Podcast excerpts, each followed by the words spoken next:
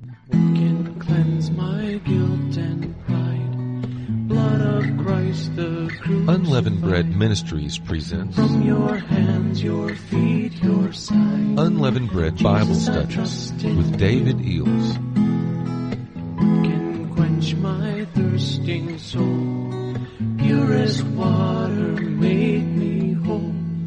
Let your streams of mercy flow. Oh, Jesus, I trust. Greetings, saints. Many blessings to you. Thank you for joining us today for the Unleavened Bread Bible Study. Oh, thank you, Father, for this awesome day. Thank you for blessing us in this study today, too, Lord, in Jesus' name. We're going to call this The Bride Will Overcome. And the first revelation we're going to say is, uh, don't put on fleshly baggage and this was a doubled vision. Claire Pienaar, 61023. I had this vision twice in a couple of days. It was so quick, I think I missed it the first time, so the Lord gave it to me again. I believe I am being used as a type for the corporate bride body in order to show that what the bride must avoid. I saw a woman with dark hair trying to make me uh, choose a handbag to carry. Well, she must not accept anything from uh, those submitted to darkness, which that black hair represents, uh, as they will try to put their baggage of their flesh or demon spirits or idols on you, right? The handbag was a typical old lady handbag, small and box shaped. It was a sling over or carry over handbag with many zips and compartments on the inside. Well, I think we have no need for useless baggage, for God will be there when we get there, you know. A lot of people have to be prepared for everything, right? But that's the flesh. It was leather. Well, leather often represents the flesh. Uh, the Lord uh, sent his disciples out without a purse or a wallet. Luke 10 and 4. Carry no purse, no wallet, no shoes, and salute no man on the way. Hebrews 12 and 1. Therefore let us also, seeing we're compassed about by so great a cloud of witnesses, lay aside every weight and the sin which doth so easily beset us, and let us run with patience the race that is set before us. Well, you know, when you're running a race, you pack light, right? But you know at the end of the race, you got something there to sustain you. She first tried to make me uh, take hold of a green handbag. I said no. Green represents the flesh because all flesh is as grass and it can also represent envy or jealousy. First Peter 1, 24 through 25 says, For all flesh is as grass, and all the glory thereof as the flower of grass. The grass withereth, and the flower falleth, but the word of the Lord abideth forever. Of course, the word of the Lord in us is Christ in you, the hope of glory, and he is forever, right? Then she tried the same thing with a deep purple colored handbag. And again I said no. Well, purple represents royalty or elitism, right? And we know that that's the most corrupt people in the world, and everybody's about to find that out. Then it was a dark blue handbag, and I said no. Uh, dark blue is the color that has had the meaning of discouragement, depression, uh, condemned or slandered, you know. Don't accept any of these demons. Amen. So that's the whole point of this. Don't accept any of these demons. Uh, I knew I didn't want one or need one of these handbags. Romans 8 and 1 says there is Therefore, now no condemnation to them that are in Christ Jesus. Amen. the vision ended. It brought to my mind these verses which uh, or from Colossians 3 uh, 5 through 14. Put to death, therefore, your members which are upon the earth fornication, uncleanness, passion, evil desire, covetousness, which is idolatry, for which sake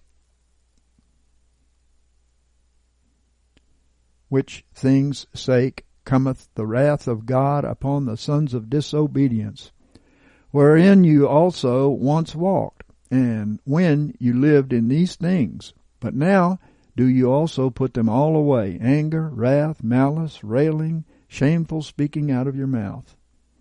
Lie not one to another, seeing that you have put off the old man with his doings, and have put on the new man, being that is being renewed unto knowledge after the image of him that created him. Oh, praise the Lord. Where there cannot be Jew, Greek, circumcision, uncircumcision, barbarian, Scythian, bondman, freeman, but Christ is all and in all. Praise the Lord. Christ is a, a, a unifying factor, the most and the greatest, because it unifies us into the body of Christ. Put on, therefore, as God's elect, holy and beloved, a heart of compassion, kindness, lowliness, meekness, long suffering, forbearing one another, and forgiving each other, if any have a complaint against any. You hear a lot of complainers out there. They're usually complaining in order to put some slander on you to bring you into their web, right? Even as the Lord forgave you, so also do ye. And above all these things, put on love, which is the bond of perfectness. I asked the Lord for a verse by faith at random and received Ezekiel 48:31. And the gates of the city shall be after the names of the tribes of Israel, three gates northward, the gate of Reuben one, and the gate of Judah one, and the gate of Levi one. The gates into the big holy city, the true holy city, right? And this next one we call deliverance uh, for many is needed. Uh, Claire Pienaar, 61023. I dreamed I was in my home in South Africa and I was preparing food for a young couple called Danielle and Pieter. Danielle is the feminine form of God is my judge, and Peter uh, means rock. I had my children with me and a few other women with me, but I can't remember who they were. The bride has her fruit, she says in a note here, uh, visible wherever she goes. Amen. It's uh, shining through, right? Danielle uh, was fretful, tearful, emotional, and highly charged with nervous energy. She seemed to labor terribly under these emotions. Uh, emotions need to be brought under because under your spirit because they will rule you, they will cause you so much trouble, and they will keep you from entering into what God has for you. My son said to her, you can have deliverance of these feelings. Mommy can help you. Well, amen. Deliverance is the children's bread in Matthew 15 and 26. And he answered and said, It's not meet to take the children's bread and cast it to the dogs. She looked at me questioningly, and I looked her in the eyes and said, You can be delivered from these demons. It is not who you are, but you think it's normal. It's not normal now that you are in Christ. She then left to go to a city about 12 kilometers away, and we went to fetch her. We started in an armored vehicle. Ephesians 6 and 13 says, uh, Wherefore take up the whole armor of God, that you may be able to withstand in the evil day, and having done all to stand. We then went on foot when we couldn't find her easily. And Romans 10 and 15 says, And how shall they preach except they be sent? Even as it is written, How beautiful are the feet of them that bring glad tidings of good things. She was being held hostage by dark men who had many weapons. Yes, we know about that. Uh, that's the wicked who uh, are demon possessed and work so hard for Satan to keep people from the true gospel. Mm-hmm.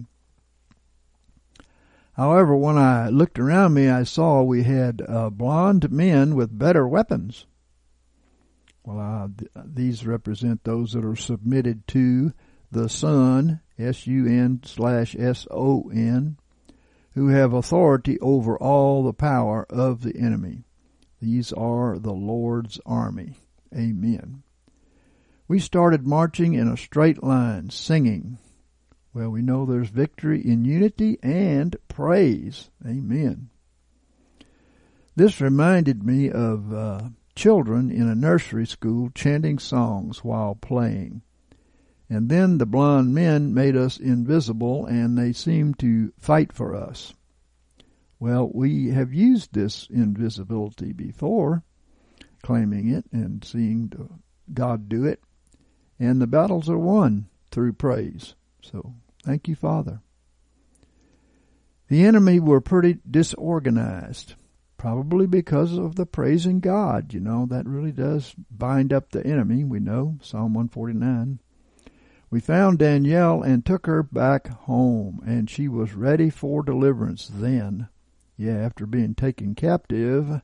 Yes, we know some people like that that are going to get their freedom from the deep state in our neck of the woods, and that is that bunch of Satanists Okay, Luke 19 and 10. For the Son of Man came to seek and to save what is lost. And Matthew 18, 10 through 14. See, ye despise not one of these little ones, for I say unto you that their angels in heavens see at all times the face of my Father who is in the heavens. How think ye, if any man come to have a hundred sheep, and one of them go astray, will he not leave the ninety and nine on the mountains, and go and seek that which goeth astray? And if he come uh, to find it, amen, I say unto you, that he rejoiceth over it more than over the ninety and nine which have not gone astray. Thus it is not a thing willed before my Father who is in the heavens that one of these little ones perish. And that's a NENT version. Thank you, Lord. I asked the Lord for a word and received Psalm 94 by faith at random. Uh, here's some verses that kind of jumped out at me, she said, regarding the dream. Verse 1 O Lord, thou God to whom vengeance belongeth, thou God to whom vengeance belongeth, shine forth. Yes, take care of them enemies that are keeping God's people in captivity and using them and abusing them. And verse 7, and they say, the Lord will not see, neither will the God of Jacob consider. Mm-hmm. And 11, uh, through 14. The Lord knoweth the thoughts of man, that they are vanity. Blessed is the man whom thou ch- chastenest, O Lord, and teachest out of thy law, that thou mayest give him rest from the days of adversity, until the pit be digged for the wicked. And let's go to 19. In the multitude of my thoughts within me, Thy comforts delight my soul. Amen. This brings to remembrance 2 Corinthians 10 and 5. Casting down imaginations and every high thing that is exalted against the knowledge of God, and bringing every thought into captivity to the obedience of Christ. And of course, that is how we win the war against the enemy, right? And we need to cast down every thought of fear over deliverance when it is offered, lest we are kidnapped by the evil. And then it's an all out war to bring us back from behind enemy lines. Yes, we know that. That's exactly what's happened here before. Um, you offer them deliverance and they don't really confess their sins or don't really repent, and then boom, they get taken out. hmm And behind enemy lines and get abused by the Satanists. Matthew 11 and 15, He that hath ears to hear, let him hear. Yes, indeed. Okay, we call this one Stunted Christians, and it's Claire's 6, 10, 23. I dreamed I drove to a woman's home. Her name is Candace, and she was having a birthday party for her 13 year old son. Well, Candace means uh, sparkling or pure, and uh, this dream is seeing those of God's elect who are still in apostasy, but by praying in faith, they'll overcome their playpen religion. I drove my old red Volkswagen Golf and parked under cover in a shopping mall and walked the rest of the way to her home. Well, we are driven by the blood and the life of Jesus, right? That red Volkswagen. And I found it strange that it was a party for a 13 year old because only very small children were there. Only very small children were there. So, um, five years and under. So, although physically old enough to be more mature, all of his friends and himself, because it was only them, the small ones, you know, uh, and fellowship are not. You know, I suggest that he is spiritually the same age, uh, spiritually.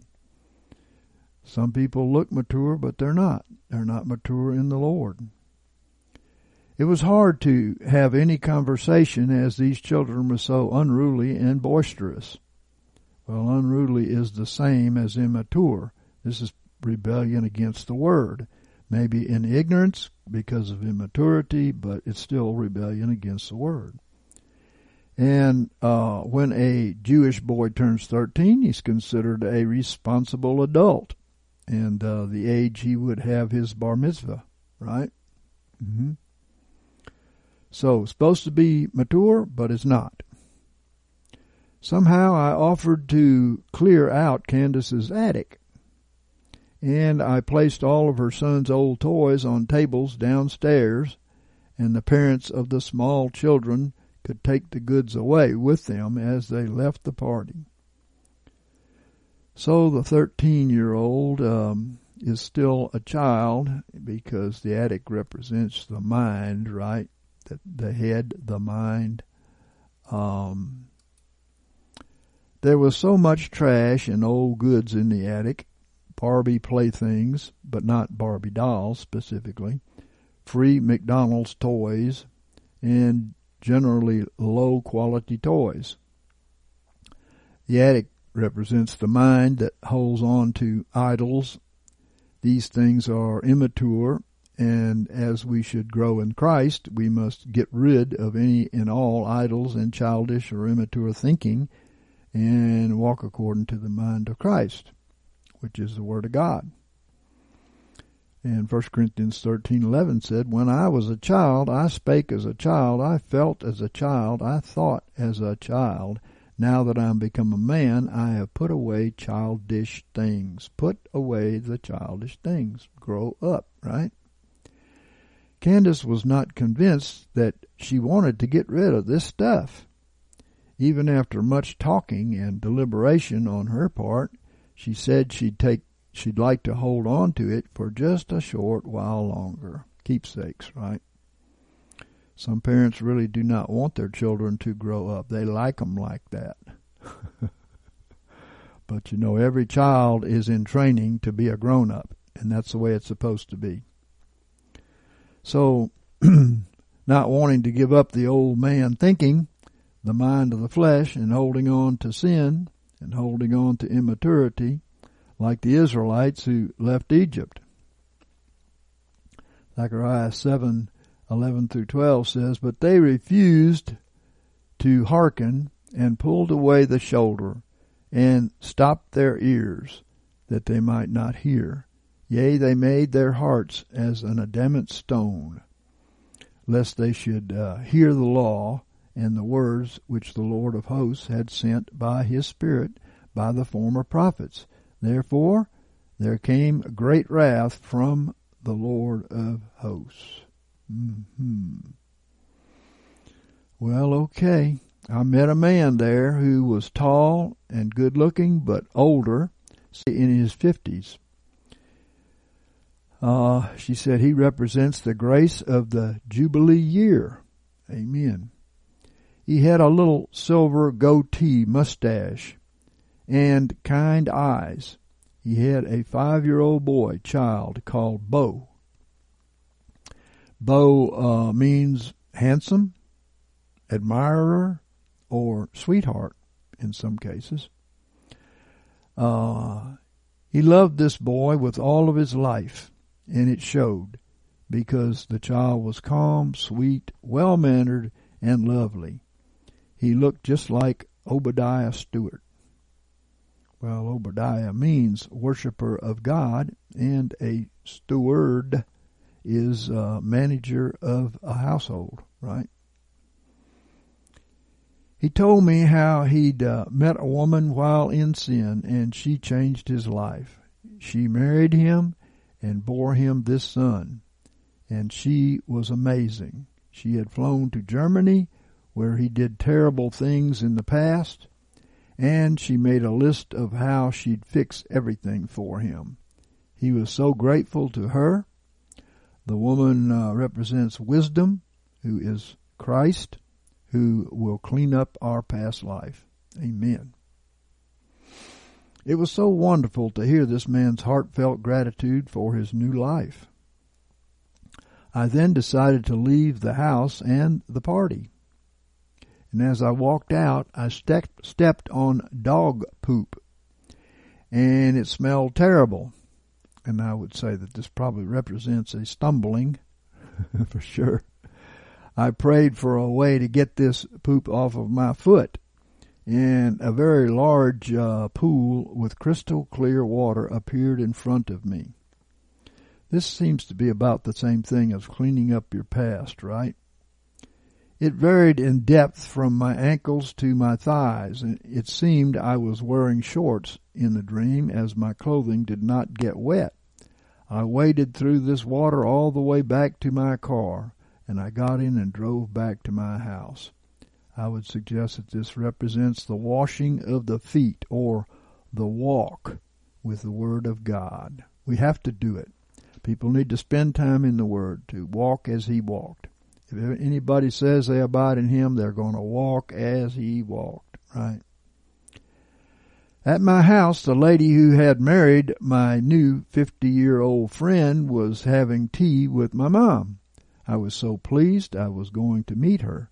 She was blonde and petite and just lovely. My mom asked her about her husband, and she said, Oh, he's a blessing. He thinks I prayed so hard for him, but I didn't. It was just simple prayers that I prayed. Well, you know, that's it, isn't it? I mean, God hears these prayers. He knows your intent and everything. Uh, so, just simple prayers. But it goes on to say, but I know they were heard. There you go. There's a lot of people just are full of hot air. They're not doing anything because you have to know you're heard. She laughed and smiled in a humble way when she said it. And I woke up. Well, that reminds me of Matthew 6 and 7.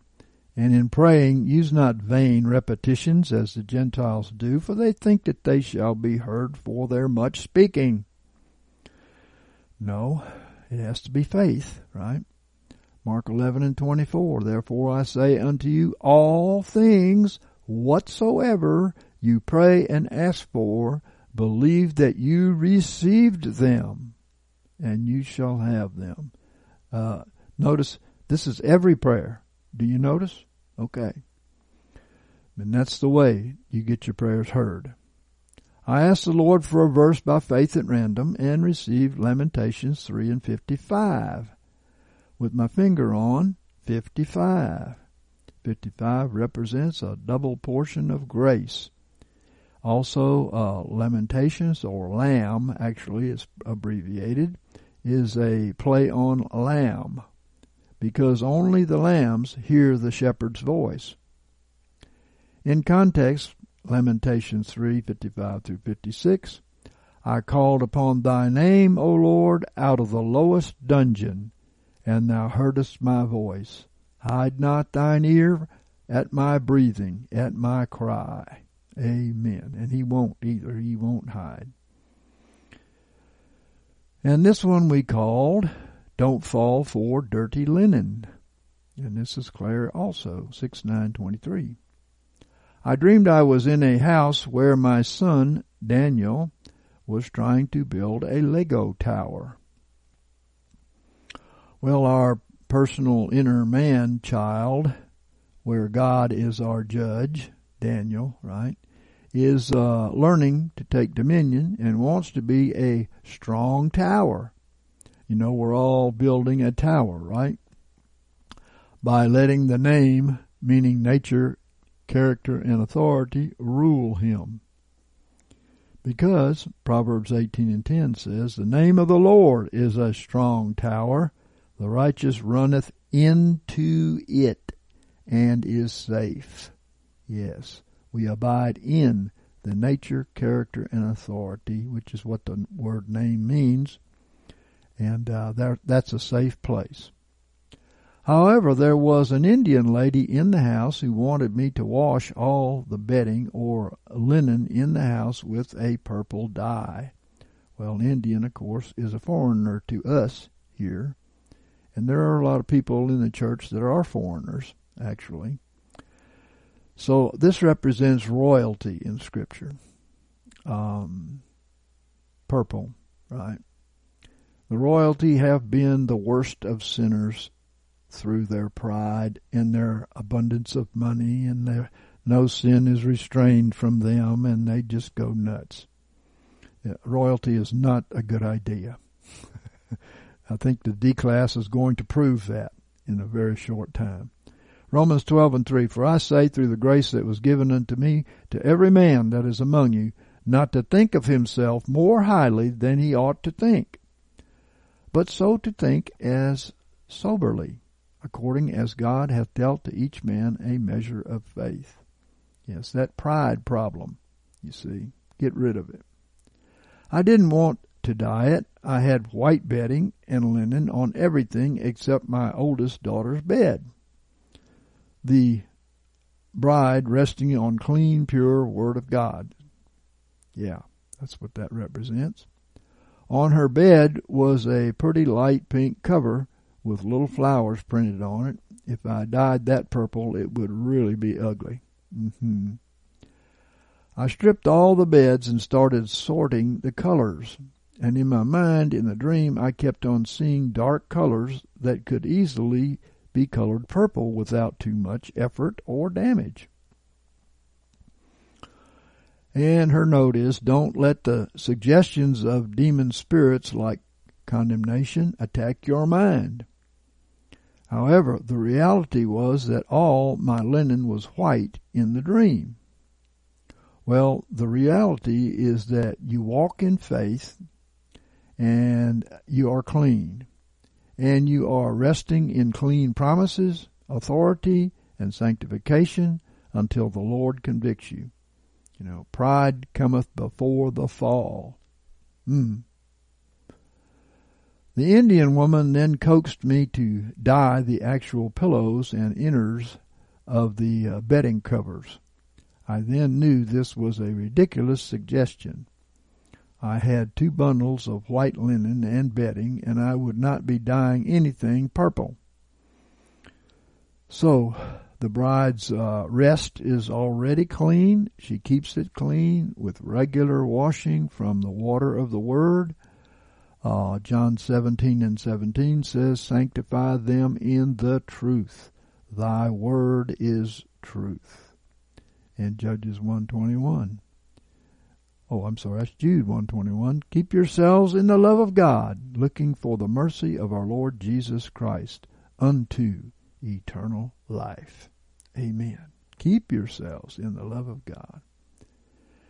As I made this decision, my eldest daughter came into the room throwing wooden pieces of kindling around. She especially liked throwing it in the direction of the Indian woman, who was now so small I could barely see her in the dream. Well, she lost her ego, right? it got deflated. Very good. She had great joy in doing this, and her aim was spot on every time. Throwing kindling. Well, kindling is for fires, and the cross is wood. And it's wood to die on in our fiery trials. And this is the crucified life being represented here that we grow up in. And these words are wisdom humbled, um, the old lady of her ego and pride, right? I opened up my Bible on Jeremiah 30 and 4.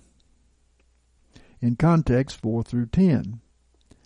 And these are the words that the Lord spake concerning Israel and concerning Judah. And this is a crucifixion of God's people, uh, which bears fruit uh, in this text. For thus saith the Lord, we have heard a voice of trembling, of fear, and not of peace. Ask ye now, and see whether a man doth travail with child. Wherefore do I see every man with his hands on his loins as a woman in travail, in pain, right? And all faces are turned into paleness. Alas, for that day is great, so that none is like it. It is even the time of Jacob's trouble. In trouble, people turn to the Lord, right? But he shall be saved out of it. And it shall come to pass in that day, says the Lord of hosts, that I will break his yoke from off thy neck, and I will burst thy bonds, and strangers shall no more make him their bondman. That's kind of like going back to Egypt. The Lord told him, don't go back to Egypt ever because that's where they were in bondage to the old man of the land, right? But they shall serve the Lord their God and David their king. So here comes David, the man child ministry, and uh, they've gone through this trouble, and now they're ready to submit. So David their king, whom I will raise up unto them, therefore fear thou not, O Jacob my servant, says the Lord. Neither be dismayed, O Israel, for lo, I will save thee from afar, and thy seed from the land of their captivity. And Jacob shall return, and shall be quiet and at ease, and none shall make him afraid. O praise be to God. And we call this one Praise God Up the Mountain. Tiana Fire, 6 11 23. I dreamed that there was this giant mountain, but the entire area of the ground was sand. And it was windy, and there was nothing on this mountain but sand, and all was above was was the sky. And I believe this is representative of Mount Zion, the bride, and the sand represents the seed of Abraham, who are going up the mountain to the heavenly places in Christ, where the throne of God is, by the way. The temple and the throne of God is there. There were many brethren on all different parts of the mountain and different levels and areas. Every person on this mountain was continuously praising and worshiping God in singing and praise and thanksgiving. Wow, that's powerful. Uh, each one works out their own salvation, praising God through trials and tribulations as they progress up the mountain. That's right. Philippians uh, 2 12 through 13 says, So then, my brethren, even as you have always obeyed, not as in my presence only, but now much more in my absence, work out your own salvation with fear and trembling, for it is God who worketh in you both to will and to work for his good pleasure. Amen. So, now this is neat. Listen to this. If someone stopped praising God, they would start walking backwards down the mountain. Hmm. Some were praying to God only, but were staying in the same spot. Well, you might, can hold your own just praying, but victory comes when you start praising because that binds all of your enemies, right? When we begin to focus on ourselves or listen to the lies of Satan like disappointment or discouragement and so on, and stop praising and thanking God for what we prayed, uh, we start to backslide and not progress forward. Well, I can tell you that's a fact. In fact, the mighty angels came and told us that and made a really good point out of it. Others were praising God more and more and with more of their heart. And they would keep walking up the mountain more and more. Amen. So just remember that. Don't forget it. Psalm 149. Praise ye the Lord. Amen. Sing unto the Lord a new song, and his praise in the assembly of the saints. Let Israel rejoice in him that made him. Let the children of Zion be joyful in their king. The Lord loves that. Let them praise his name in the dance. Let them sing praises unto him with timbrel and harp. For the Lord taketh pleasure in his people. He will beautify the meek with salvation. Let the saints exult in glory. Let them sing for joy upon their beds. Let the high praises of God be in their mouth, and a two-edged sword in their hand. And here we see that this praise binds the demons and uh, their leading vessels who tried to hinder our walk up the mountain. Verse 7 to execute vengeance upon the nations and punishments upon the people. So this is what praise does. Vengeance upon the nations, punishment upon the peoples, to bind their kings with chains and their nobles with fetters of iron. Of course, this can be spiritual kings and nobles too, right? To execute upon them the judgment written. This honor have all of his saints. So praise ye the Lord. Yeah, you going through fiery trials? Well, praise the Lord right on through it. Keep walking up the mountain. Psalm 96, 1 through 4. Oh, sing unto the Lord a new song. Sing unto the Lord all the earth. Sing unto the Lord, bless his name. Show forth his salvation from day to day.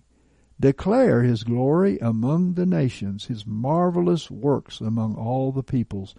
For great is the Lord and greatly to be praised. He is to be feared above all gods. And Psalm 34 and 18 says, The Lord is nigh unto them that are of a broken heart, and saveth such as are of a contrite spirit. That's a repentant heart, right? And of course, praising the Lord. He is nigh, right? Continue to praise the Lord. Even though what you're going through hard things, just keep on praising. Psalm 119 and 2. Blessed are they that keep his testimonies, that seek him with the whole heart.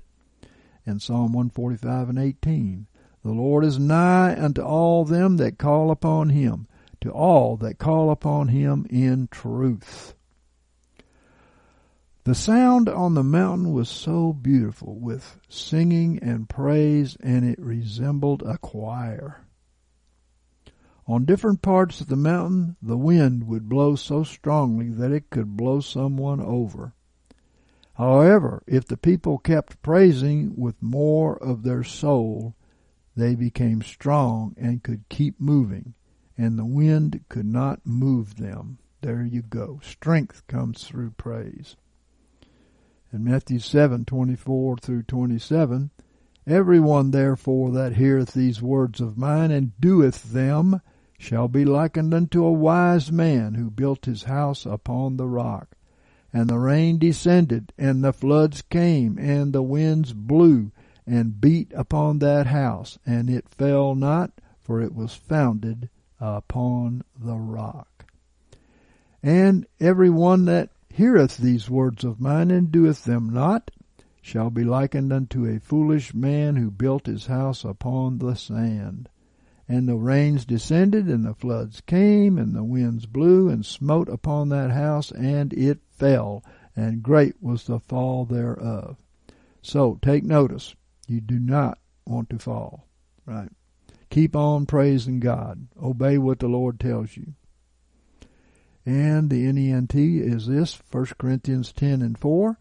And did all drink the same spiritual drink? For they drank of a spiritual rock that followed them. Now the rock was the Christ. Hmm, praise the Lord. Drink from the rock. Psalm 21 and 7. For the king trusteth in the Lord, and through the loving kindness of the Most High he shall not be moved. In the NENT in Hebrews 12 and 28. Wherefore, receiving an unshakable kingdom, let us have grace, whereby we may offer service well pleasing to God, with godly fear and awe. On another part of the mountain, the wind would make people's skin and lips so dry. If they complained, they would go backwards. Complaining and whining is not what the Lord wants to hear. He wants to hear faith in the midst of the trial, right? But if they kept praising, they would go forward. Hmm. Job 2 and 10. But he said unto her, Thou speakest as one of the foolish women speak. What? Shall we receive good at the hand of God, and shall we not receive evil?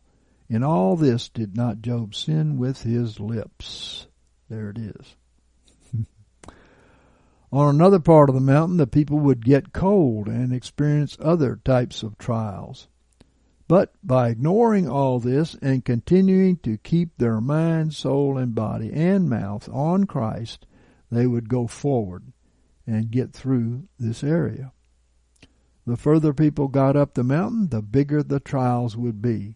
But it became easier as each one would praise God with all of their hearts, minds, and with their mouths. Amen. So they were overcoming with steadfastness in the truth of the word and with praise and thanksgiving to God. Philippians 3 and 12 says, Not that I have already obtained or am already made perfect, but I press on, if so be that I may lay hold on that for which also I was laid hold on by Christ Jesus. Notice his purpose for you is for you to press on and lay hold of what he has given you and 13. Brethren, I count not myself yet to have laid hold, but one thing I do, forgetting the things which are behind. This is a major tripper here, right? He tells you, forget the things which are behind, stretching forward to the things which are before. I press on towards the goal, unto the prize of the high calling of God in Christ Jesus. You start thinking about your past, you the devil catch you up in condemnation and you won't have any faith and you won't make any progress, right? Philippians 4, 6 through 9. In nothing be anxious. Well, that must mean he's in control of everything. In nothing be anxious, but in everything by prayer and supplication with thanksgiving. There you go. You're receiving what you, th- you pray for, right? Let your requests be known unto God, and the peace of God, which passeth all understanding, shall guard your heart and your thoughts in Christ Jesus. Yes, you must guard your thoughts. The devil can carry you away with your emotions if you don't do what he said. So, finally, brethren, whatsoever things are true, here it is, good advice. Whatsoever things are honorable, whatsoever things are just, whatsoever things are up, are pure, whatsoever things are lovely, whatsoever things are of a good report, if there be any virtue, and if there be any praise, think on these things. The things which you both learned and received and heard and saw in me, these things do, and the God of peace shall be with you.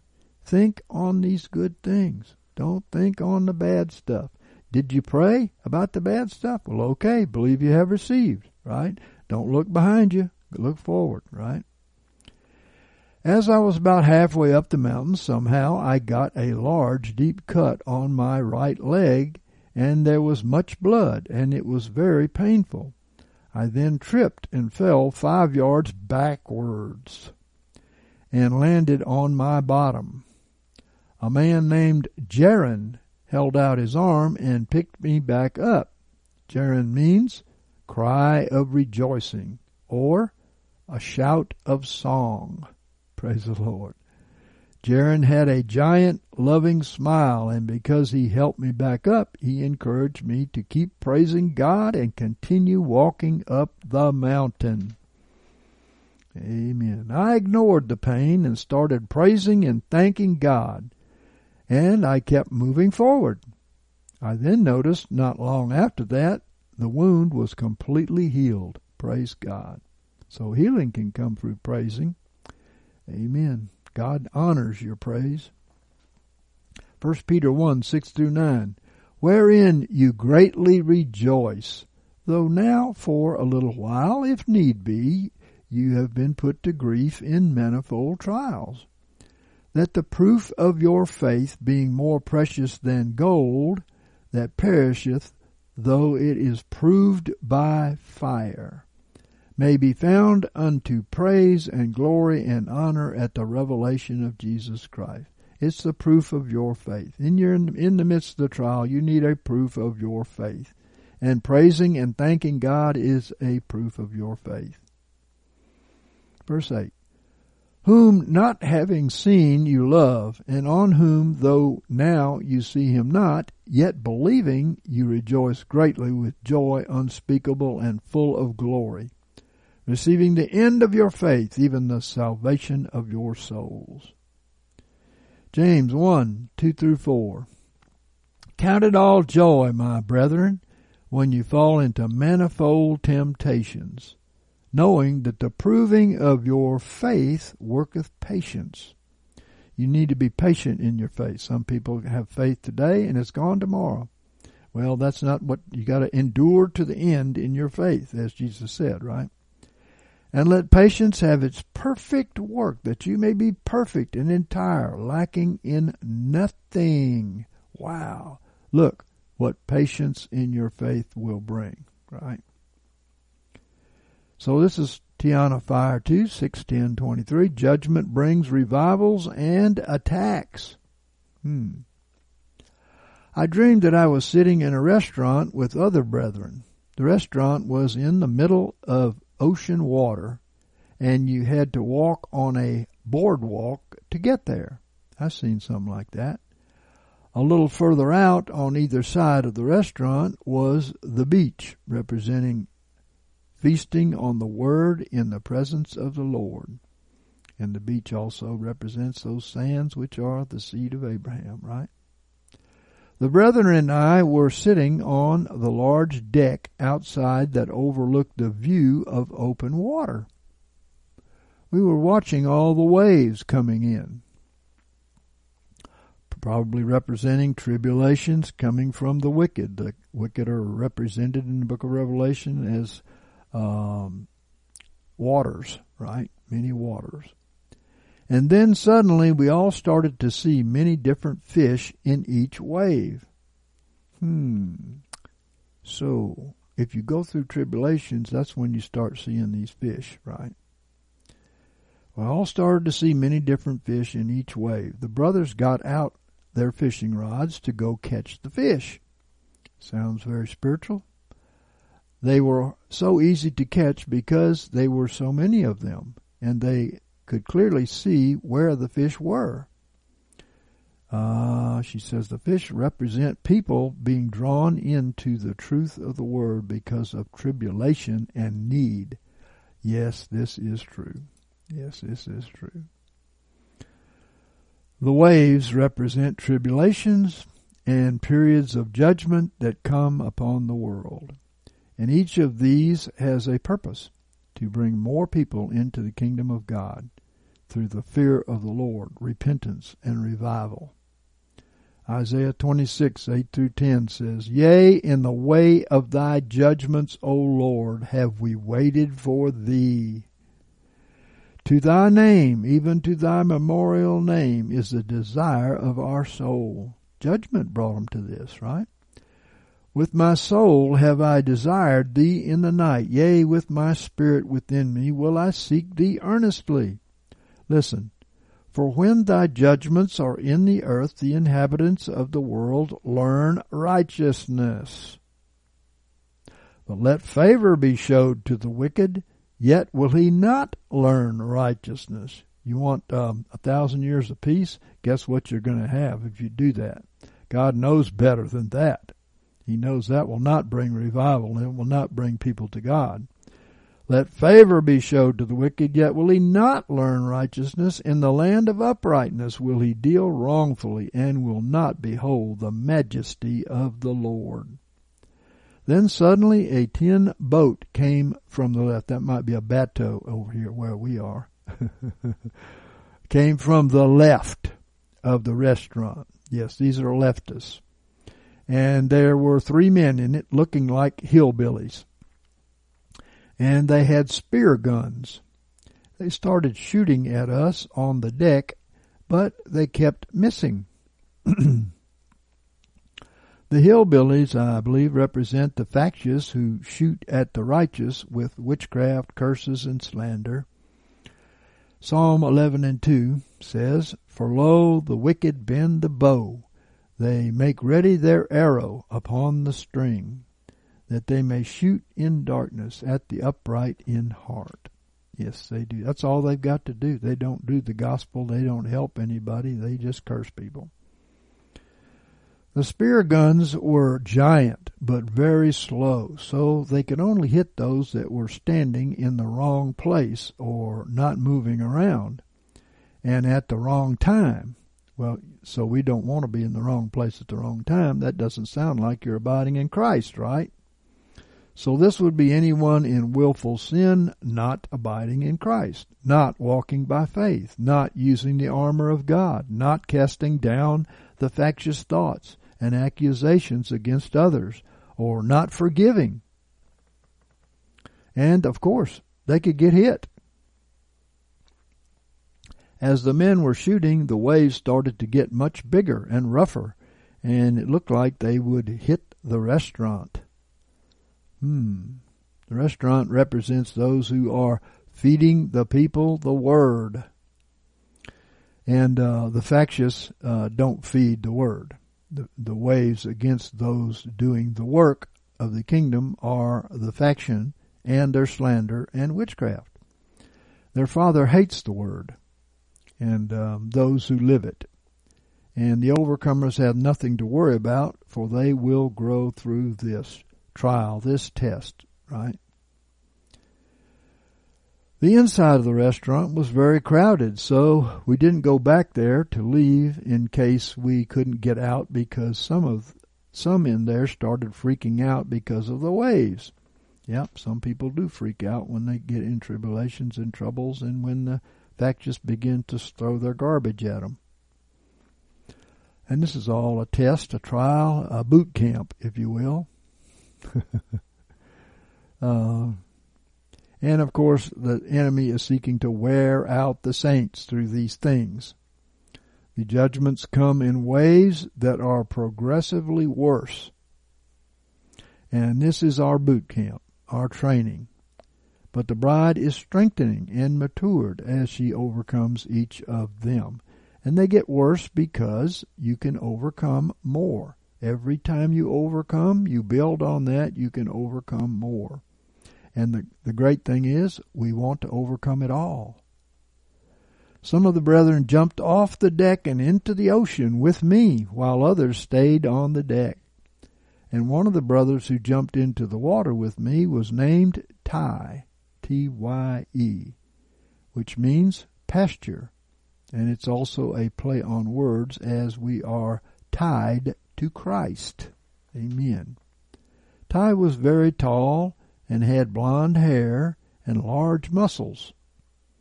While Tye represents being submitted to the Son, S-U-N slash S-O-N as a type and a shadow. And the large muscles talk about strength, right? And uh, of course, the Son, Jesus, uh, and having faith in Jesus makes us powerful. Because he was so tall and strong, we knew he was a good swimmer. So another girl and I held on to his shoulders so that he could swim us back to the shore. Well, we know that individual gifts are given to the body for strength in different tribulations. That's why you need to be a part of the body, right? And the cooperation of these will save in every circumstance. When we were almost around the corner of the restaurant, a spear hit his calf. And there was a lot of blood, but he reacted like he never even felt it. Well, the factious attack our walk and try to cause us to stumble, but we should ignore them and hold fast the confession of our hope that it waver not, for he is faithful that promised. And praise God with all your heart. I pulled out the spear, and I knew as soon as we got back to shore that he would be completely healed from the wound. So don't be dismayed by the attacks. Press on. Yes, keep on going. Keep your eyes on Jesus. Isaiah 54 and 17 says, No weapon that is formed against thee shall prosper, and every tongue that shall rise against thee in judgment thou shalt condemn. This is the heritage of the servants of the Lord, and their righteousness which is of me, saith the Lord. We got back safely, and other brethren were able to swim safely to shore. However, I am unsure about what happened to the ones who didn't jump in the water and who stayed on the deck. Well, now here's a, a pretty neat one. It's we called it template placement in Christ. You know what a template is, right? It holds things in the right position, right? This is Samuel Fire, 6423. I saw an intricate and very precise template. The template, of course, is a pattern of Christ in his corporate body. It was my entire field of view as far as the sky stretched. In the dream, it was a dark night and then I saw this template placed from above the earth. There was a very high number of tiny holes all over the template, and they all lined over each person. But only these people were seen through these holes from above. In other words, it was coming down on these people to hold them in a position in the template. So it's designed so that every elect person will be in their place and work in the body, right? I could see hands operating this, but not see whose hands. And I knew in my spirit instantly it was our Father, Almighty God's hands. Amen. Ephesians 1 and 4 even as he chose us in him before the foundation of the world, that we should be holy and without blemish before him in love, having foreordained us unto the adoption as sons through Jesus Christ unto himself, according to the good pleasure of his will. Amen.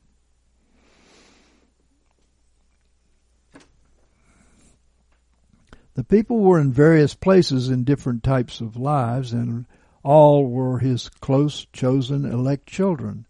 I felt that our Father was admiring his handiwork, and although I didn't see him, it was as though I was watching from his point of view. Then it was as though every one of these chosen ones were then raised to a peak and kept in a glowing golden light with a shield like a bubble wrapping around them. So everyone is safe in their ordained position. Don't get out of your position. Stay where you're called to be. Around them in the peak were various people like families and friends that each of these people had in their lives. They were brought in close to these selected ones, but not as close to the template. I felt that uh, was because they had a love for the Lord but didn't live the life completely. The template the Lord is looking for is Jesus, and those that become like Christ will have faith for their families to be saved too, and they will find their place in the body of Christ. It was as if all the special and elect were now on a task that had many responsibilities and duties.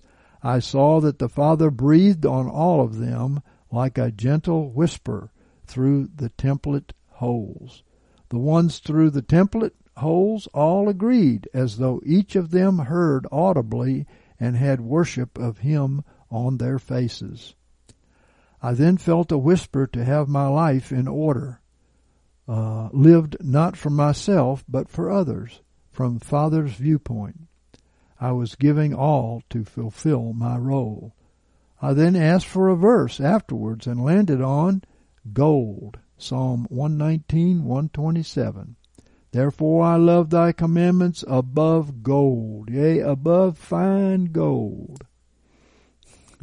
Gold represents manifesting our place and our work in Christ by following His template plan. Amen.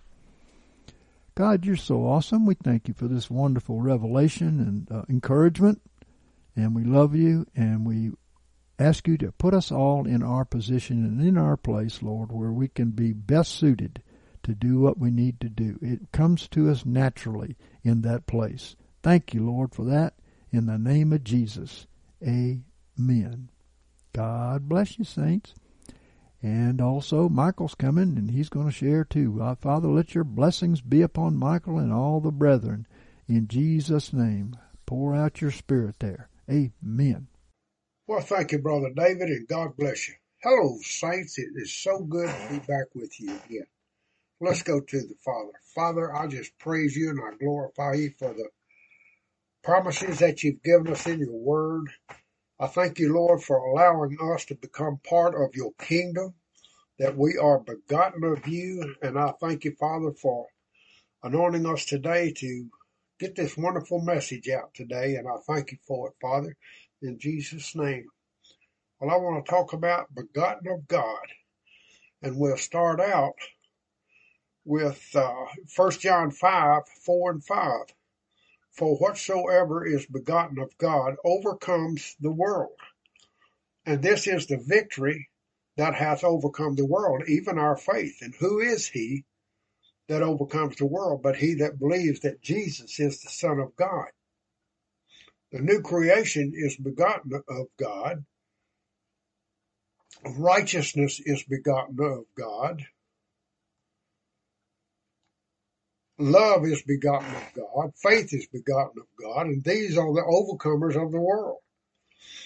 It says, who is he that overcomes the world but he that believes that Jesus is the son of God? You believe that, that means you are a victor because the believers are winners.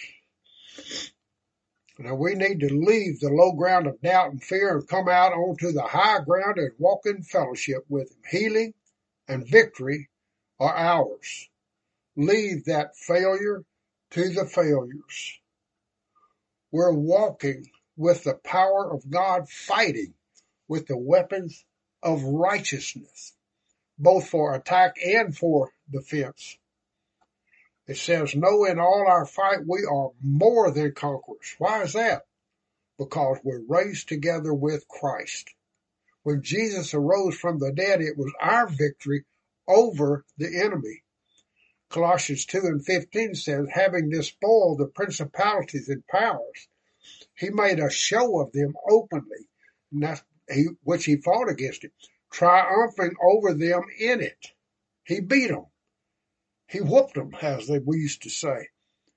You remember that we were crucified with him, died with him, were buried with him, suffered with him, were justified with him, made alive with him. Then we met the enemy and we conquered him in Christ. And so Paul can say to us, wherein also you were made partakers of his righteousness through your faith in God who raised him from the dead. And God raised Christ so that we might share in his life. We were made partakers in Christ's resurrection victory, Christ's resurrection life, in Christ's resurrection new creation. John chapter 1 and verse 16, of his fullness have all we received. Then Ephesians 2 and 10, for we are his workmanship created in Christ Jesus. Now here's the foundation for faith. It's the living word of God. And what God says is. What man says may be. But what God says is never may be. It's always made good. It's when he says it, it's done. God's word is a part of himself, just as your word is a part of you. What you say reveals the real you, right? People come to trust in you, in your voice. Your voice and your words are you. And Jesus was God's voice. What Jesus said, the Father said. Jesus was the Logos. He was the Word of God. And when you read what Jesus said, or you hear it read, you are hearing God. You are hearing the living Word. Because God is back of what He's spoken. The throne of God is back of what He has spoken. God's character and Jesus' character are involved in what the Father or Jesus has already spoken. So when he says in Isaiah 53 and verse 4, surely he hath borne our sicknesses and carried our diseases, yet we did esteem him stricken, smitten of God, and afflicted. We know that our diseases were laid on him, right? And when he climaxes that statement with, with his stripes we are healed, we know that we're healed. Uh, folks, it's a problem of the integrity of the word. Isaiah 53 verses 5 and 6.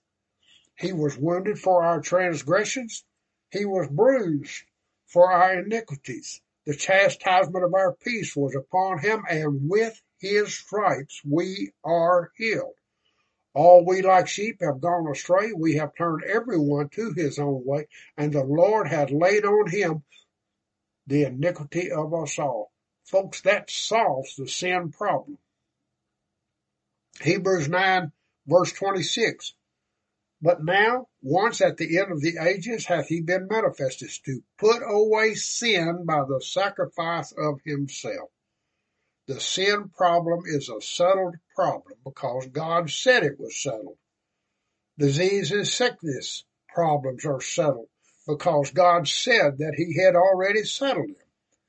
He bore the diseases.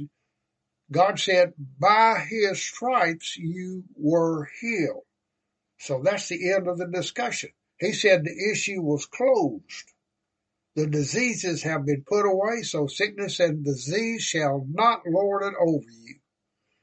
Then he said in 2 Corinthians 5 and 17, Wherefore, if any man is in Christ, he is a new creation. The old things are passed away. Behold, they are become new. Don't you know that disease has no standing with this new creation that we're in? That is his declaration. That statement is a part of himself. He says that you are a new creation. He says that you are his son born from above. John 3 verse 6 says that which is born of the spirit is spirit. And that's a statement of fact. Sin and disease are one. They cannot dominate the new creation because you're not only his son, but you are a joint heir with Jesus. You are a joint fellowshipper in all that Christ did and is. Now listen to this. This shows you how near you are to him. In John 15 and 5, it says, I am the vine, you are the branches. God is a part of what he said. In Christ, you are what he says you are. You are a new creation created in Christ. Romans chapter 8 verse 1 says, There is therefore now no condemnation to them that are in Christ Jesus. That's to the new creation. And what God says is. And if you are a new creation, then there's no condemnation for you. And if there's no condemnation, disease can't lord it over you. And if you have committed sins and you confess them, 1 John 5 and 9 says he is faithful and righteous to forgive you and cleanse you from all unrighteousness. He says you are forgiven. And what God says is. And you don't need to make this yours. It was written for you. Just act on it. Glory to God. It's like God. It is a part of God. If he says he has forgiven you, he has forgiven you. What he has forgiven, folks, he forgets. It is as though it had never been. There's no memory of it. You stand as free as Jesus is in the Father's presence. And our faulty vision, which is caused by sense knowledge, has made us see as through a, a, a glass darkly. The words been obscured. We have not been able to catch God's dream of the reality of it. And the reality of it has never dawned upon the church. They've never realized that they were free from the dominion of Satan. Colossians chapter 1 verse 13 and 14 said, Who delivered us out of the power of darkness and translated us into the kingdom of the Son of His love, in whom we have our redemption, the forgiveness of our sins. We're delivered out of the authority of Satan. And we are translated into the kingdom of the Son of His love. We are in the kingdom, folks. We're members of the kingdom. We are heirs of God and joint heirs with Jesus Christ. And Satan's dominion is ended. We're free, absolutely delivered. The chains have been broken, glory to God. Because what God says is we are redeemed. And not only do we have a perfect redemption, but we have a perfect remission of our sin. Now, remission has to do with what we did before we were born again. Forgiveness has to do with what we do after we are born again. And remission is the wiping out of everything connected with your old life. There ain't no hangovers in the divine life, folks. You are absolutely a new creation. There's no sin scars upon you. You are a new creation created in Christ Jesus. You are the righteousness of God created in Christ Jesus. You are complete in Him. And what God has made righteous is righteous. And what God has declared righteous, folks, is righteous. And what Jesus made righteous in his substitutionary sacrifice is just what God says it is. It's a completed, perfect thing in his sight. When the believer, in the quietness of his own spirit, recognizes the complete integrity of the Word of God, disease and sickness and failure, folks, they're things of the past. First John 4 and 4 says, You are of God, my little children, and have overcome them, because greater is he that is in you than he that is in the world. Glory to God. The power and ability of God himself is in you right now. You stand a victor in every battle that you come into. And you don't have to make any apologies for weakness.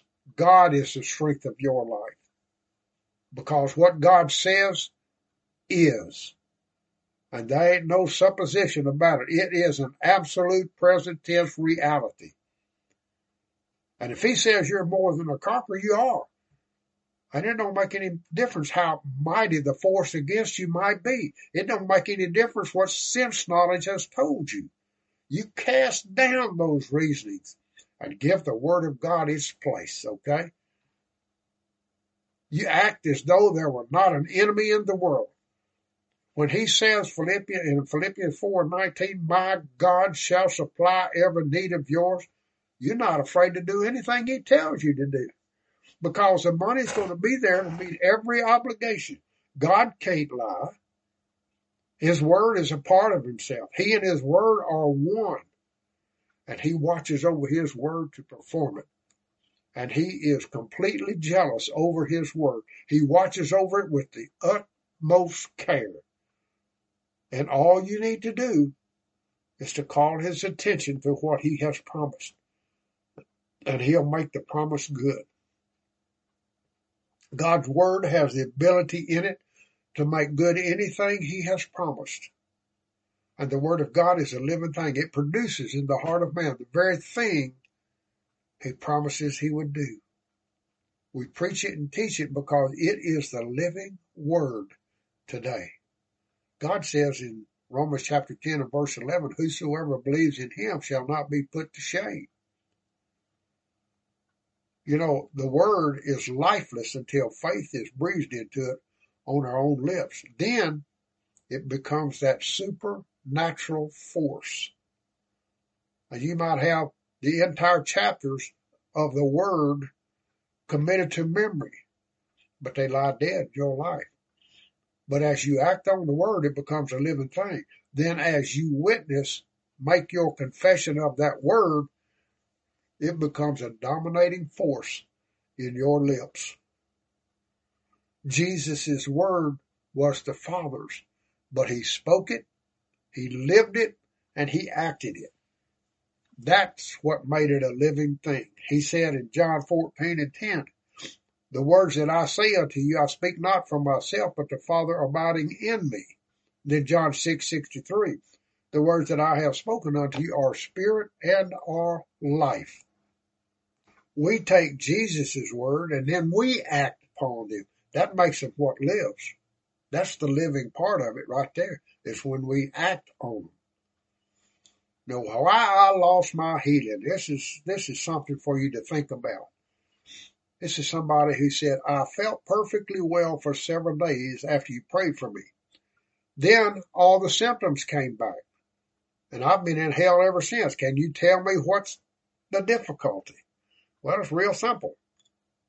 You received your healing through another's faith. And the adversary took advantage of your lack of faith and brought back the symptom, camouflaged the entire thing, and then you were filled with fear instead of faith.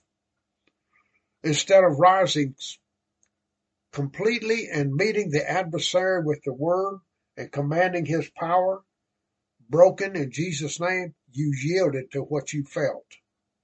Well, why did you yield? Because you had no foundation in your life. You are like the man who built his hand, his house upon the sand, and the storm came and destroyed it. So the thing for you to do is to get to know the Lord yourself through the word. When you know that by his stripes you are healed, and you know it as you know that two and two are four, the enemy will have no power over you. When you know the power and authority of the name of Jesus and that you have a legal right to use it, and when that enemy comes against you, you're not going to be filled with fear. You're just going to laugh at him and you'll say, Satan, don't you know you were whipped at the cross? Leave my body now. And guess what? He has to leave. No one can maintain his healing, which has come as a result of another's faith, unless his faith is developed through the word, so he can maintain his own rights in the redemption of Christ. And you got to know that God's method of healing is spiritual. It's not mental as Christian science and unity and other metaphysical teachers claim. And it's not physical as the medical world teaches either. When God heals, he heals through the spirit. When man heals, he has to either do it through the mind that is governed by the physical senses, or he does it through the physical body with drugs. And you understand that man is a spirit being and that life's greatest forces are spiritual. And we can understand that the great forces in life are spiritual forces love and hate, fear and faith, joy and grief are all of the Spirit. And it's a remarkable thing that when Jesus comes on the scene as a healer, he demands by faith. He declares in Matthew 9 22, Thy faith hath made thee whole. In Mark 9:23, all things are possible to him that believes. We might multiply these statements. All of them prove one thing one thing, that all of Jesus' healings were spiritual. He demanded faith, And faith is born of the Spirit. Listen, in my own ministry, where we have seen multitudes of people healed of many kinds of incurable diseases, they have been healed invariably by the Word of God. Psalms 107 and 20 says, He sent His Word and healed them. Sin had brought the disease upon them, but the Word delivered them. The Word is the healer today. Man gets his healing by acting upon the Word, and that action is called faith. And we know that healing belongs to the believer. Now, we do, a lot of us have right and then we have wrong confessions. Hebrews 4 and 14 says, having then our great high priest who has passed through the heavens, Jesus, the Son of God, let us hold fast our confession. And in the third chapters of Hebrews, the Christianity is called the Great Confession. Well, what confession am I to hold fast to? Well, I am to hold fast to my confession of the absolute integrity of the Word of God. And I am to hold fast to the confession of the redemptive work of Christ. I am to hold fast to my confession of the new creation of receiving the life and nature of God. And I'm also to hold fast to the confession that God is the strength of my life and I'm to hold fast to the confession that surely he hath borne my sicknesses and carried my diseases, and that by his stripes I am healed. And some of you may find it very difficult to hold fast to the confession of perfect healing when there's pain in your body. Don't make two confessions like confessing the absolute truthfulness of the Word of God and then at the same time make a confession that you're not healed yet. And if somebody asks you, do you believe that by his stripes you are healed? And you said, yes, sir, I do. But in the next breath said, but the pain is still there. That second confession nullified the first. In reality, two confessions were made. First, a confession of perfect healing and redemption in Christ. And the second, that the redemption and healing was not a fact. Then comes the great battle to gain the mastery over confession until we learn to have but one confession. If I confess that my God shall supply every need of mine, I don't need to nullify that confession by saying, yeah, God supplies my needs, but I can't pay my rent. I can't pay the telephone bill. Faith holds fast to the confession of the word. Sense knowledge holds fast to the confession of physical evidences. If I accept physical evidence over and against the Word of God, I nullify the Word as far as I'm concerned. But I hold fast to my confession that God's Word is true, that by His stripes I am healed, that my God does supply my every need. And I hold fast to that confession in the face of apparent contradictions and he's bound to make good. A lot of believers have failed when things become difficult because they lost their confession. And while the sun was shining brightly, their confessions were vigorous and they were strong and they were clear. But when the storm came, the testings came, and the adversary was taking advantage of them, and they gave up their testimony. Every time that you confess disease and weakness and failure, you magnify the adversary above the Father, and you destroy your own confidence in the Word of God. You are to hold fast to your confession in the face of apparent defeat. You are to study the Word until you know what your rights are, and then hold fast to them. Some make confessions without any foundation. Then the adversary whips and beats them up. You should find out what your rights are. For instance, you know that he says this. Surely he hath borne our sicknesses and carried our diseases. Now you can make your confession. No, in all these things we are more than conquerors. Then you can make your confession. First John 4 4 says, Greater is he that is in me than he that is in the world. You can make a confession right there. Stand by your confession. Makes no difference what's going on. Stand by your confession through thick and thin, through good report and evil. you know that your confession is according to the word of God. Revelation 12 and 11, and they overcame him because of the blood of the Lamb and because of the word of their testimony. You know, Jesus' ministry at the right hand of the Father is one of the rarest features of Paul's revelation. Hebrews is a part of that revelation. No one else could have given it as as as, as, uh, as Paul did, as he gave it to us. It is a revelation of what Jesus did from the time he was made sin on the cross until he sat down at the right hand of the Father. That entire work is given to us in this wonderful unveiling.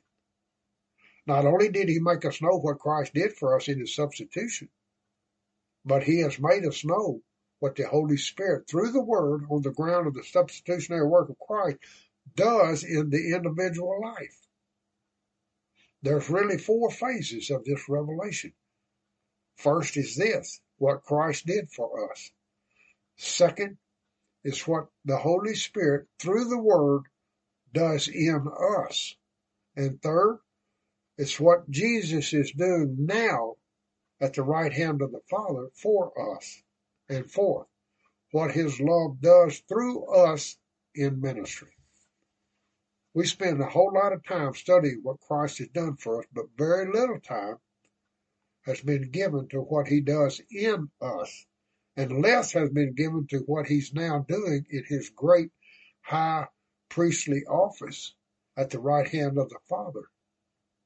His entire ministry for us would have been a total failure had he not carried on a ministry now at the right hand of the Father on our behalf.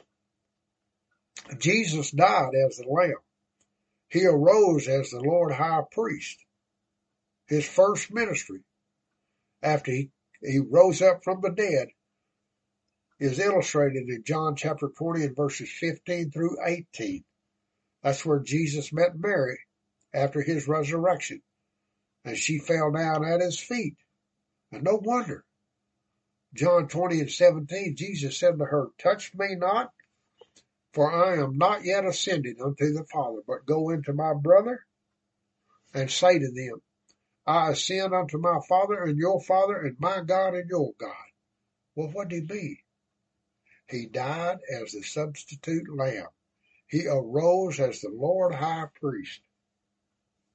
Hebrews 2 and 17 says, Wherefore it behooved him in all things to be made like unto his brethren, that he might become a merciful and faithful high priest in things pertaining to God, to make propitiation for the sins of the people. How many of you know he's a merciful and faithful high priest? Not in things pertaining to man, but in things pertaining to God. The claims of justice had to be satisfied as the needs of man met. It was necessary that as the high priest he should make propitiation for the sins of the people. And that's recorded in Hebrews chapter 9 verses 11 and 12. But Christ, having become a high priest of the good things to come through the greater and more perfect tabernacle, not made with hands, that is to say, not of this creation, nor yet with the blood of goats and calves, but with his own blood, entered in once for all into the holy place having obtained eternal redemption. Christ having come. Well, where did he come from? He had to carry his blood into the heavenly holy of holies and seal the document of our redemption with it. His blood is the guarantor now of the integrity of our redemption. And just as the high priest under the first covenant carried the blood into the Holy of Holies once a year and made a yearly atonement, Jesus carried his own blood in and made an eternal redemption once for all. Atonement simply meant to cover the sin of Israel while the sins were borne away by the scapegoat. The sin nature in man that had caused him to break the law not the act, but the cause of the act, was antagonistic against God and had to be covered. Now Jesus came and put that nature away by the sacrifice of himself. Hebrews 9:26 says, But now once at the end of the ages hath he been manifested to put away sin by the sacrifice of himself. It wasn't the sins that man had committed. It was man's sin nature that had to be put away. That sin nature was spiritual death, the nature of Satan. His sins were small things that could be wiped out, but that sin nature required God's own beloved Son to become sin, that we might become the righteousness of God in him. He took our sin that we might become righteous. He took our spiritual death that we might have eternal life. He took our banishment, our outlawed nature, that we might take the place of, of sons with the Father. Oh, the unmeasured grace of God unveiled in the sacrifice of Jesus. He carried his own blood into the heavenly holy of holies. And instead of making the yearly atonement, he gave us an eternal redemption. Hebrews 2 and verse 17 says, Wherefore it behooved him in all things to be made like unto his brethren, that he might become a merciful and faithful high priest in the things pertaining to God. He is a merciful and faithful high priest, and God had to be satisfied. The claims of justice had to be met. He was made sin and was under condemnation, and for three days and three nights he was in hell, locked up in the prison house of death. And the Supreme Court was able to absolutely justify him as our substitute and declare him completely righteous. He met the demands of justice and was liberated. God said of him, He said, This day I have begotten thee. And what day was it? He was begotten. It was the third day down in the prison house of death that he was born again of the Spirit. That was his new birth. That was when we were recreated, for we are his workmanship, created in Christ Jesus. He was there justified in spirit. And not only was he declared righteous, but he was made righteous with the very nature of God. Now, having been made righteous, having conquered Satan, stripped him of his authority, he arose from the dead, and the Supreme Court of the universe absolutely puts the stamp of approval on his work for us. Then he was able to go into the heavenly Holy of Holies and sit down at the right hand of the Majesty on high. He's already made propitiation for our sin. That word propitiation means substitution. He has made substitution for the sins of the people. Having himself suffered, being tempted, he is able to help those that are tempted. Hebrews 3 and 1 says, Wherefore, holy brethren, partakers of a heavenly calling, consider the apostle and high priest of our confession. Christianity is called a confession. The finished work of Jesus Christ is called a confession. And now you can understand what Romans 10 verses 9 and 10 says, because if thou shalt confess with thy mouth Jesus as Lord, Christianity, folks, is a confession. It is a confession of the finished work of Jesus. And it's a confession that he is seated at the right hand of the Father, having perfectly redeemed us. And it is a confession of our sonship, of our place in Christ, of our rights and privileges. It is a confession of our supremacy over disease and sweetness, over Satan, in the name of Jesus. And what a confession that is. Glory to God. Hebrews 14, or I'm sorry, Hebrews chapter 4, verses 14 through 16 carries us a little step further in the development of this high priestly ministry of Jesus. Having then a great high priest who hath passed through the heavens, Jesus, the Son of God, let us hold fast our confession. For we have not a high priest that cannot be touched with the feelings of our infirmities, but one that hath been in all points tempted like as we are, yet without sin. Let us therefore draw near with boldness unto the throne of grace that we may receive mercy and may find grace to help us in time of need. The entire ministry of Jesus swings about this high priestly office. And as a high priest, he carries his blood into the Holy of Holies. As a high priest, he sat down at the right hand of the majesty on high. He is the mediatorial high priest between God and man. And no man can reach the Father but through him. John 14 and 6, Jesus said unto him, I am the way and the truth and the life. No one comes unto the Father but by me. Peter said in Acts chapter 4 and verse 12, And in none other is there salvation, for neither is there any other name under heaven that is given among men whereby we must be saved. Folks, Jesus is the only way into the Father's presence without condemnation. And is it any wonder that the early church was called the way? Acts chapter 9 and verse 2 says, And asked of him letters to Damascus unto the synagogue, that if he found any that were of the way, whether men or women, he might bring them bound to Jerusalem. Acts 19 and 9. But when some were hardened and disobedient, speaking evil of the way before the multitude, he departed from them and separated the disciples, reasoning daily in the school of Tyrannus Acts 19:23. And about the time there arose no small stir concerning the way. He is not only the Lord high priest, the mediator, but the moment a man accepts Christ, he becomes his high priestly intercessor. He ever lives to make intercession for the believer. Isaiah 53:12, Romans 8:34, and Hebrews 7:25. He is set forth as the intercessor for the believer. And he always lives to make intercession. What a ministry and what a service that he does for us. And he doesn't have a chance to take a vacation. He has no opportunity to step aside for a moment. Nobody else can act as high priest, as mediator, as intercessor. And he has another important ministry. He is the advocate. And when the believer is tempted and Satan gains the mastery over him, and he cries out in agony for mercy, we hear him whisper in 1 John 1 and 9.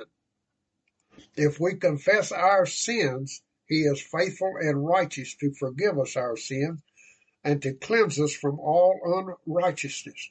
And then he climaxes it by saying in the next verse in 1 John 2 and 1, My little children, these things write I unto you that you may not sin. And if any man sin, we have an advocate with the Father, Jesus Christ the righteous. He is righteous so that he can go into the Father's presence when we lose the sense of righteousness by our wrongdoing. And as our advocate, he restores to us our lost sense of righteousness. He is the Lord and head of the church. King David prophesied of him in Psalms 23 and 1.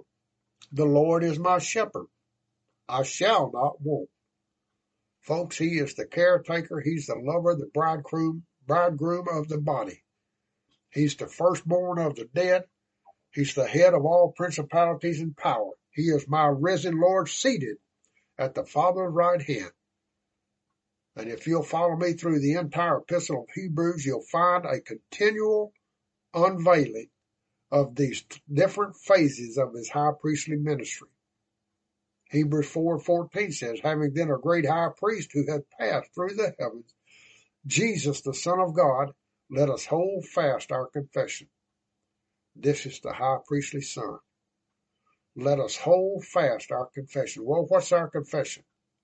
Well, that's our redemption, our recreation, our union with the Father in Christ, our victory over circumstances, our victory over demons and diseases, our independence in Christ of natural law.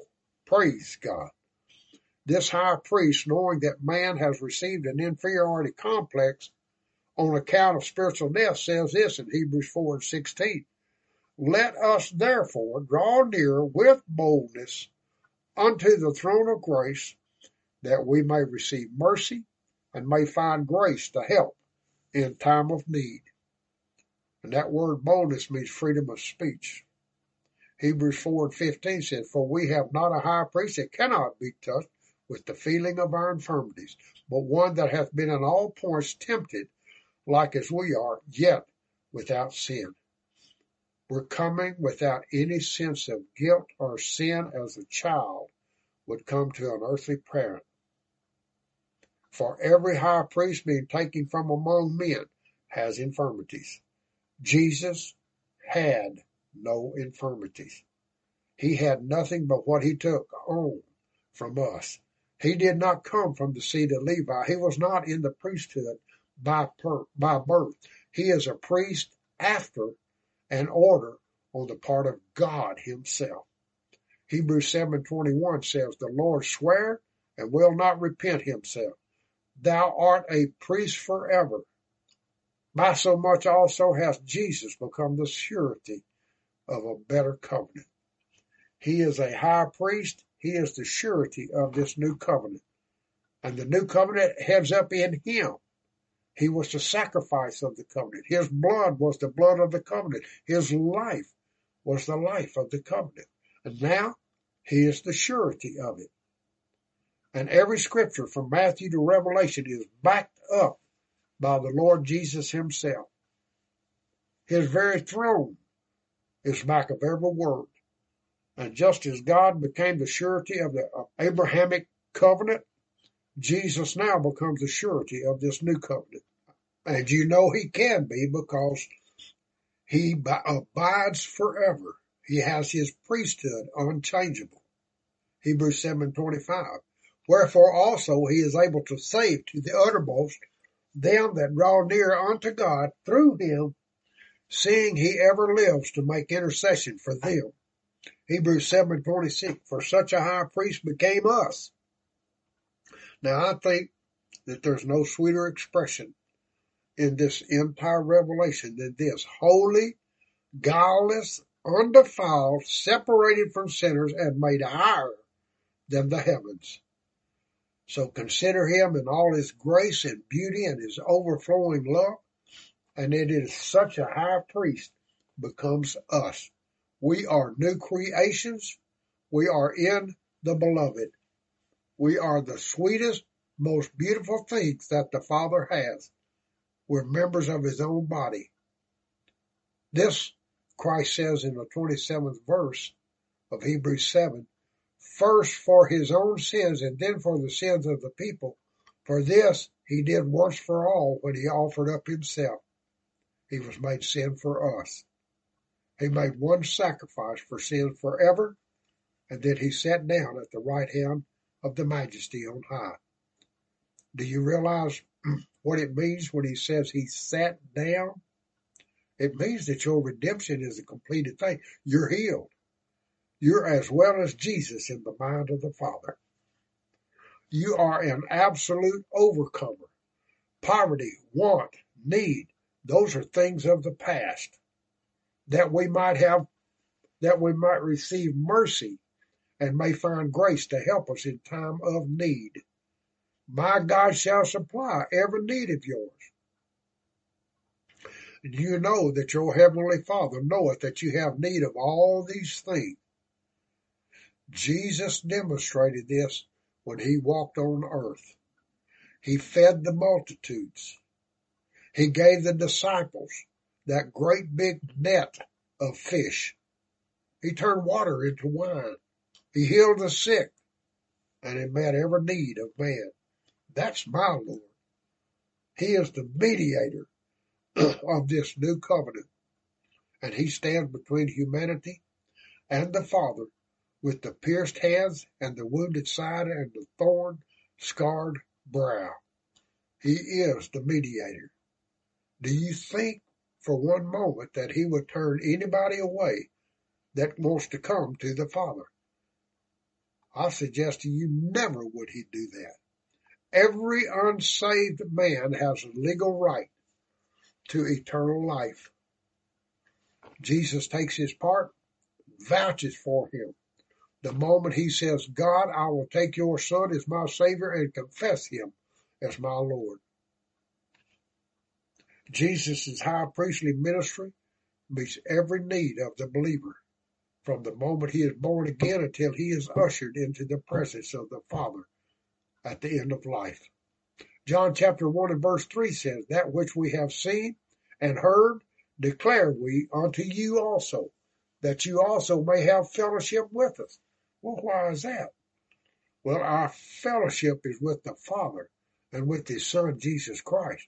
And these things we write that your joy may be full. There it is. Now, what's that fellowship? It's that sweet communion between your spirit and the Father.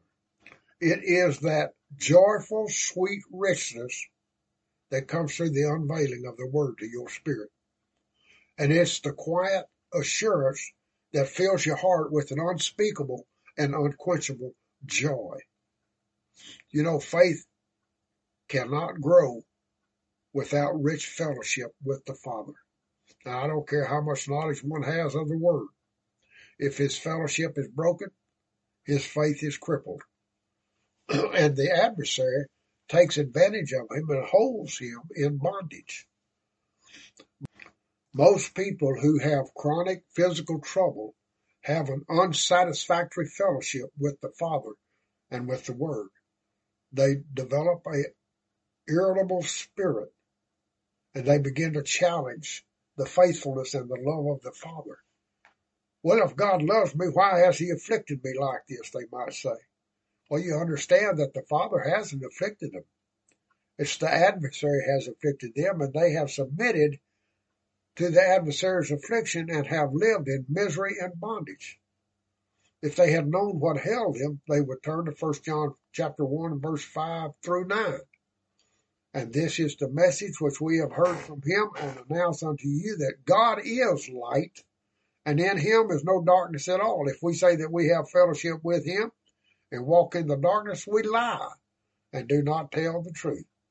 Now notice, if we say we have fellowship and don't know his will, well, it's, it's real evident that we are in darkness. First John 2 and 10 says, He that loves his brother abides in the light, there is no occasion of stumbling in him. But he that hates his brother is in the darkness and walks in the darkness and knows not whither he goeth, because the darkness hath blinded his eyes. That darkness may come from a hundred reasons. You might have failed in speaking to men and women about their souls. And it can come from a million different sources. Fellowship can be broken because I willfully fail to do His will, to act on what the Word of God said. And I step out of light into darkness. I stop practicing love. And when I do that, I step over into darkness. Went into Satan's territory. And I am filled with restlessness, Joy is gone. My fellowship with the Father is gone. And if I say that I have fellowship with him and walk in darkness, I lie and do not the truth. But if we walk in the light as he is in the light, we have fellowship one with another and with the Father. And the blood of Jesus Christ cleanses us from all sin. When we break fellowship with the Father by refusing to do his will, and step out of love, we walk in darkness. That minute, the Bible stopped being a living message to us.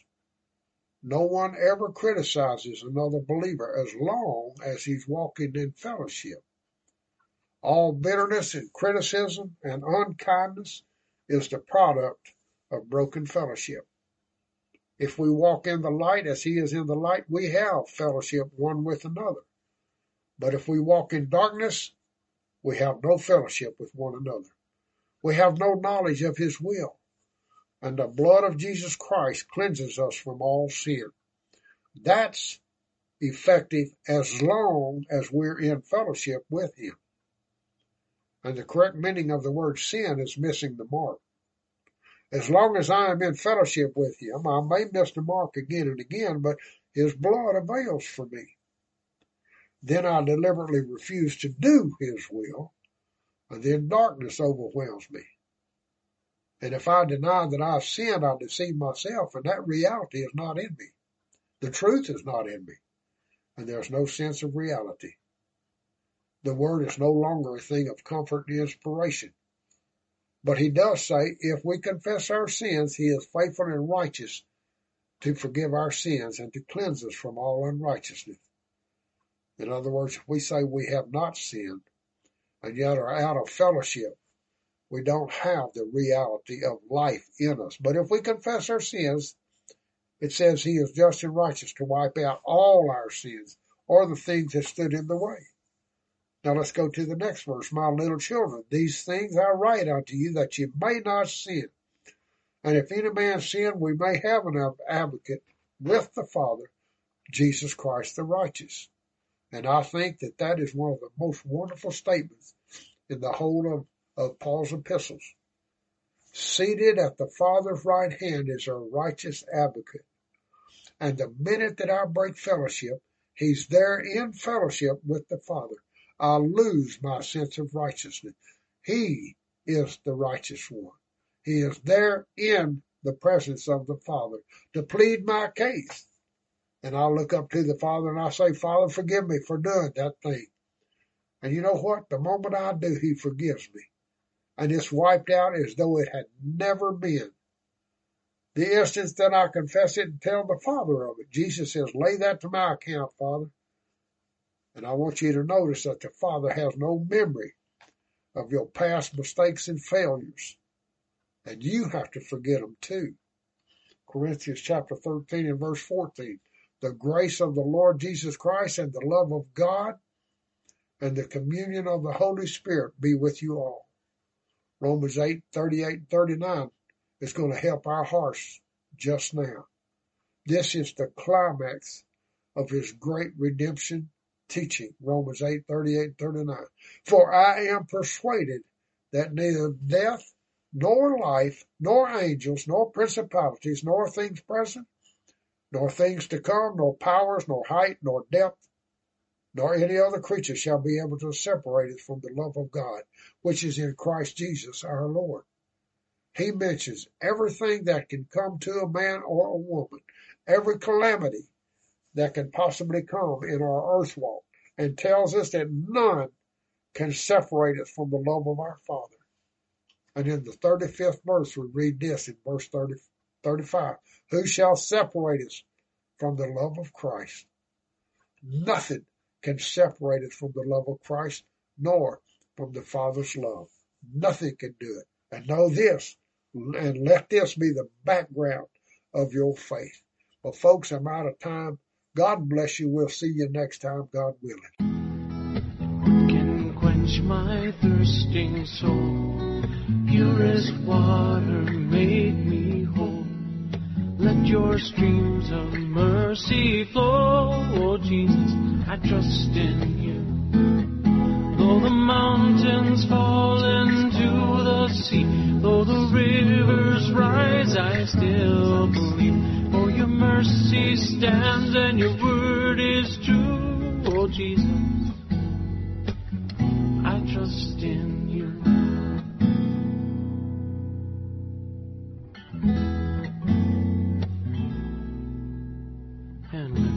Face that darkest night, what will be my guiding light? The shining rays of red and white. Jesus, I trust in you. Oh, sacred heart, in you I find mercy seated for all time. I am yours and you are mine, oh Jesus, I trust in you. Though the mountains fall into the sea, though the rivers rise, I still believe. For your mercy stands and your word is true, oh Jesus, I trust in you. Though the mountains fall into the sea, though the rivers rise, I still believe. For your mercy stands and your word is true, oh Jesus. My Lord Jesus,